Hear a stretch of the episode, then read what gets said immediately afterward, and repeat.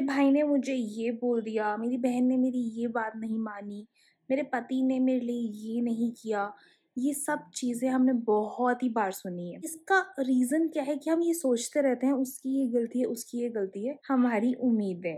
तो सबसे पहले तो मुझे ये बताओ कि आपसे जो सामने वाले को उम्मीद है उसमें से कौन सी ऐसी उम्मीदें हैं जो आपने पूरी नहीं की। ये मत बोलना कोई नहीं है, क्योंकि डेफिनेटली होती है। याद नहीं आ रहा तो जाके पूछो, क्योंकि उनकी भी एक लंबी लिस्ट होगी, लेकिन वो लड़ाई करने के लिए नहीं पूछना। पूछने के बाद कोई आर्ग्यूमेंट नहीं, वरना मत पूछो। पर बात ये है, रिश्तों में ये जो टकरारें होती है, जो गलत फहमियाँ होती है, वो हमारी उम्मीदों की वजह से होती है। हमें जो मिल रहा है ना उसकी तो हम वैल्यू करते नहीं है, और चाहिए, ये चाहिए ही चलता रहता है। तो रिश्तों में एक्सपेक्टेशन से ज़्यादा फॉरगिवनेस पे वर्क करो और प्यार बनाए रखो।